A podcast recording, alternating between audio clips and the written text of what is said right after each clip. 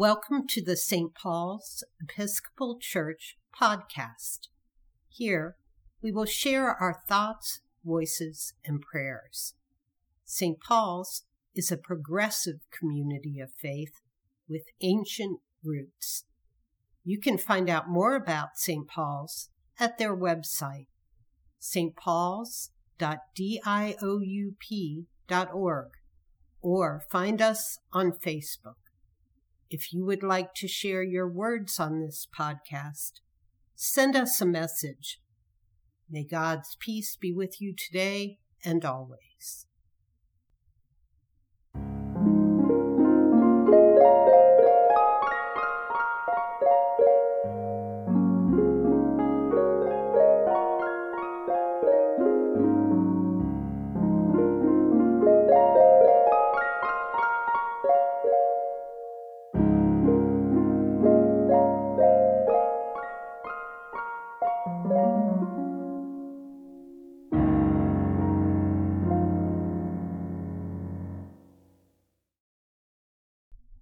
In today's podcast, Charlie West shares his thoughts on this Sunday's readings, and he gives us a prayer. You can read along in Charlie's blog, Words Twice a Week, at wordstwiceaweek.blogspot.com. This Sunday's readings are Psalm 123, Judges chapter 4, verses 1 through 7, 1 Thessalonians chapter 5 verses 1 through 11 and Matthew chapter 25 14 through 30. Words twice a week, November 12th. Words twice a week is thoughts on some of the scripture lessons for Sunday. They're presented as a bulleted list. I'll be using this sound to represent each new bullet point starting each new thought. Some thoughts on some of the lessons for Sunday. Psalm 123. Another of the Psalms of Ascent that the people possibly sang on their pilgrimage to Jerusalem. As the eyes of the servant maid look to the hand of the master mistress, there's a sort of a Downton Abbey ring to it. That's probably a little softer than the original sense. Servants and maids were probably more like what we would call slaves. So they would look to the hand of the master for reward, for chastisement, for orders. The psalm obviously intends for rescue.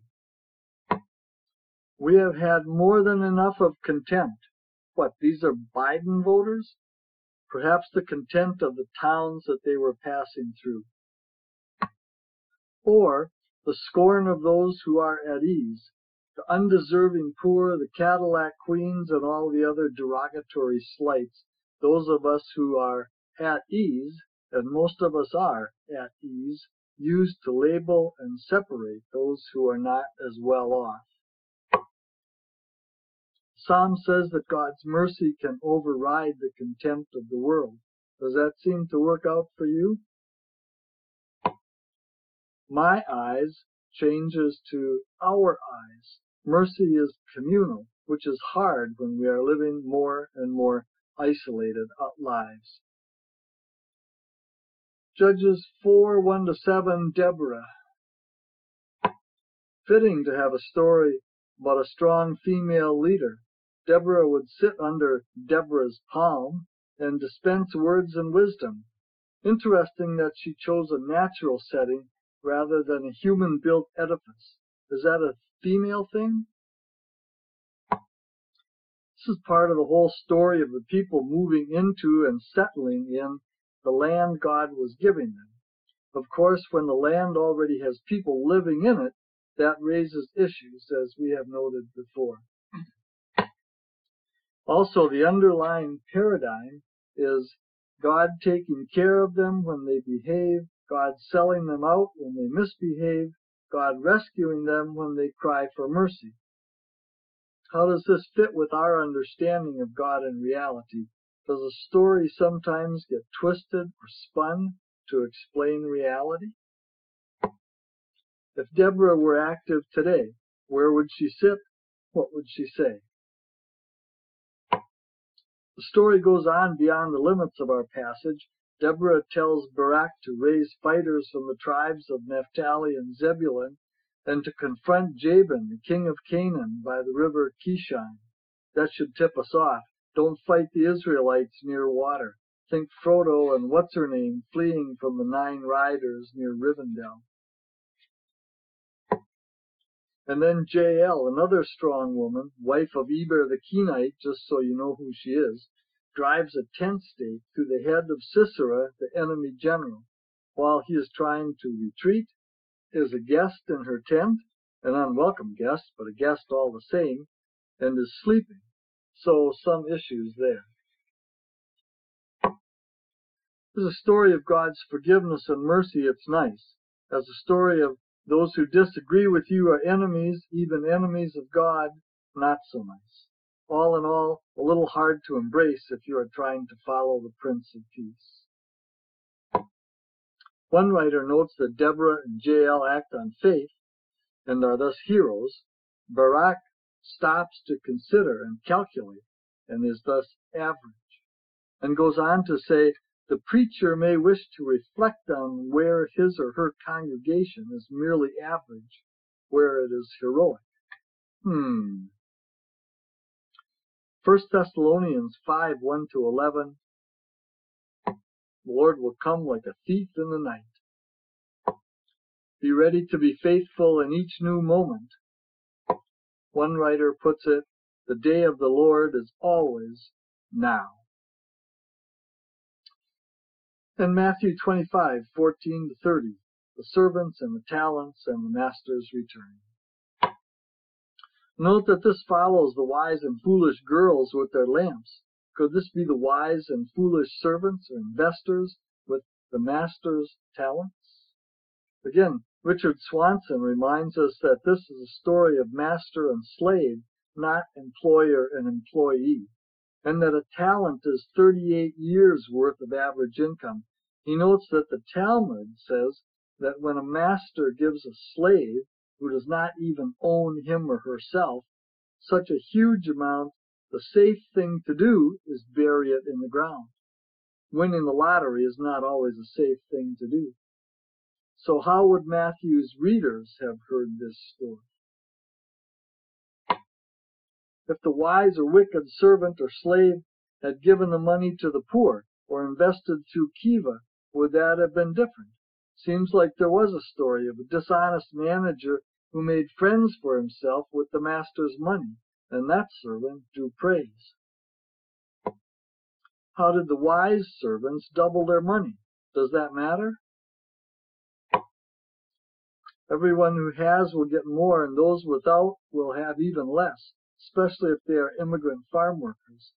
Is this simply unregulated capitalism? or something worse. Swanson also notes again that Matthew's readers would have heard Rome in any story about a master who returns. Matthew puts this story in a series about last or ultimate things. Eschatology is the technical word. Issues while we wait for the end. Faithfulness, preparedness, risk. Love demands, or perhaps entails, risk. For Matthew's readers, perhaps the risk of public disclosure. What risks do we encounter in being a Christian?